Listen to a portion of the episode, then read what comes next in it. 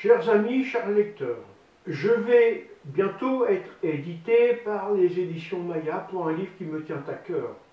Bertrand Duguay-Clin, en Espagne, 1365-1369. Mais j'ai encore besoin de vous. Une campagne de prévente et de promotion est lancée et vous la trouverez en cliquant sur le lien ci-joint. Je vous invite à vous joindre à moi dans cette nouvelle aventure et à m'aider à faire de l'apparition de mon livre un succès. Je compte sur vous. Vous découvrirez un nouvel extrait, le numéro 5 du livre, à la suite. N'hésitez pas à transmettre ce lien un maximum autour de vous. Tous vos partages comptent. Alors grand merci d'avance pour votre appui.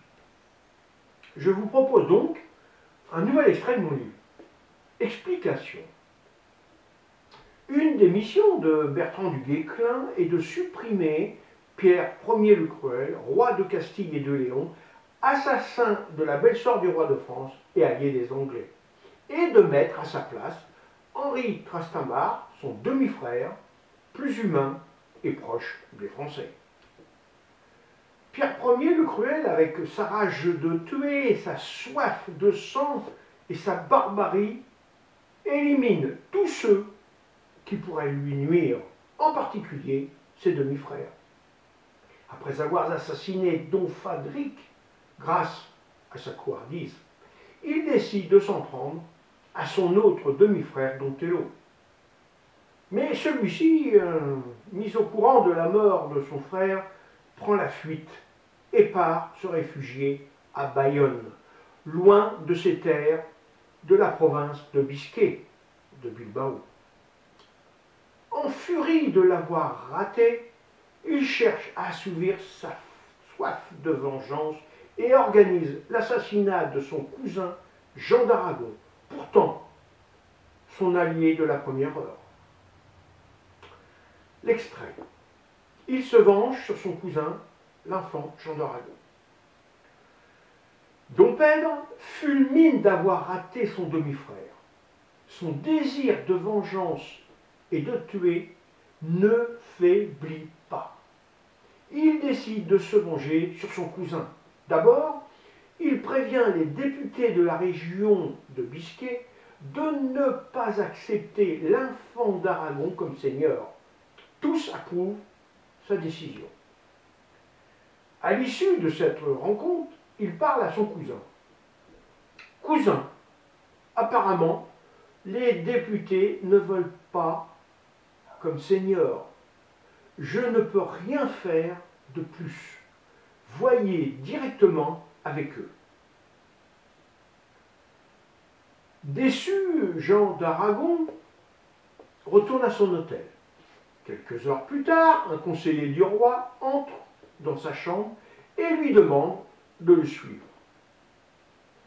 Félon à son royaume d'Aragon et obéissant, sans compter à son cousin Pierre Ier, il a l'assurance d'être gouverneur du comté de Biscay.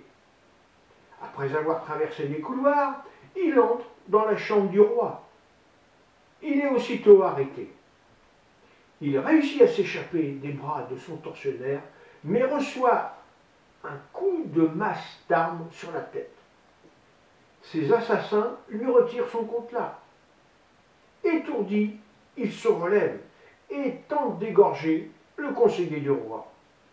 Il est atteint une deuxième fois de deux coups sur le crâne et s'écroule, mort sur le sol.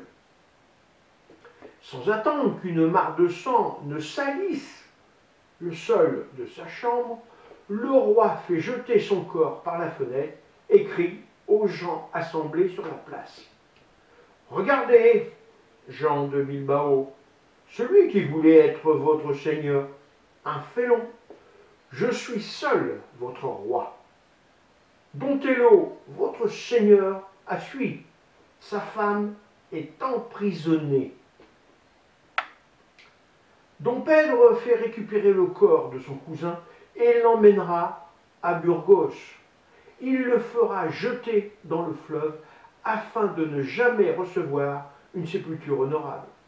Voilà la fin d'un infortuné ambitieux qui avait coopéré à l'assassinat du grand maître de Santiago, Don Fadric.